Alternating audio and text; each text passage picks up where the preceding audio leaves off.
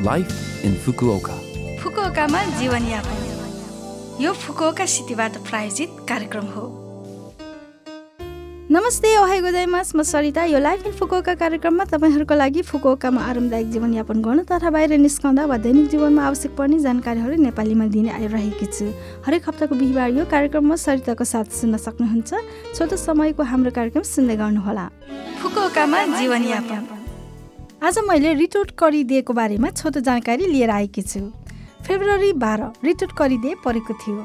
सन् उन्नाइस सय अडसठी फेब्रुअरी बाह्रमा संसारभरि सर्वप्रथम ओचुका सोकुहिन नामक कम्पनीबाट बोन करीको उत्पादनको सम्झनामा यो दिवसको स्थापना भएको थियो।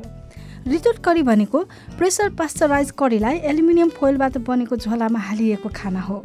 रिटोट गर्ने प्रविधि वास्तवमा अमेरिकी सेनाद्वारा आविष्कार गरिएको थियो। तातो पानीमा तताएर तुरन्तै खान सकिने रिटोट करी चाहिँ जापानको हो। प्रायः जसो रिटोट करीहरू तातो पानीमा तताउन मिल्छ तर माइक्रोवेभमा तताइ मात्र पनि पुग्ने रिटोट करीहरू पनि पाइन्छन्। तताउन अघि निर्देशनहरू ध्यानपूर्वक पढ्नुहोला। आजकल जापानभरको स्वादिष्ट करी पाउने रेस्टुरेन्टहरूको आनन्द लिन सक्नुहुन्छ। तपाईँहरू पनि कन्बिनी र सुपरमार्केटहरूमा आफूलाई मनपर्ने रिटोट करी खोजी हेर कसो होला फुकुओकामा जीवनयापन। यसपटक फुकुओका सिटी इन्टरनेसनल फाउन्डेसनको सूचना रहेको छ र पहिलो सूचना रहेको छ लाइन कल प्रयोग गरेर परामर्श लिन सकिने बारे।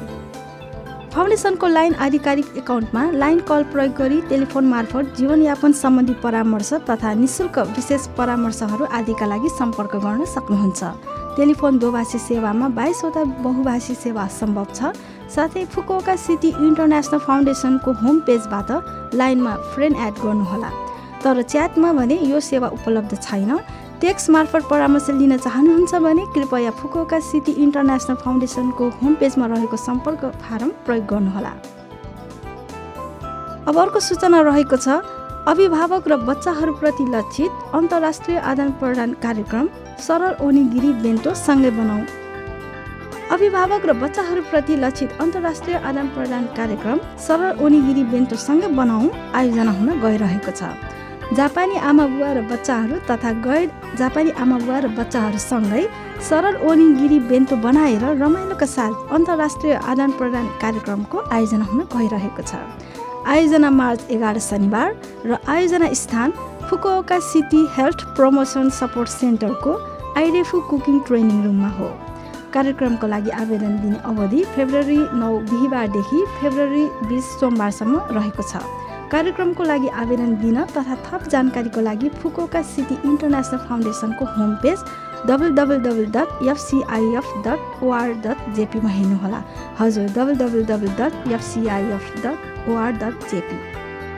यो फुकोका सिटी इन्टरनेसनल फाउन्डेसनको सूचना थियो।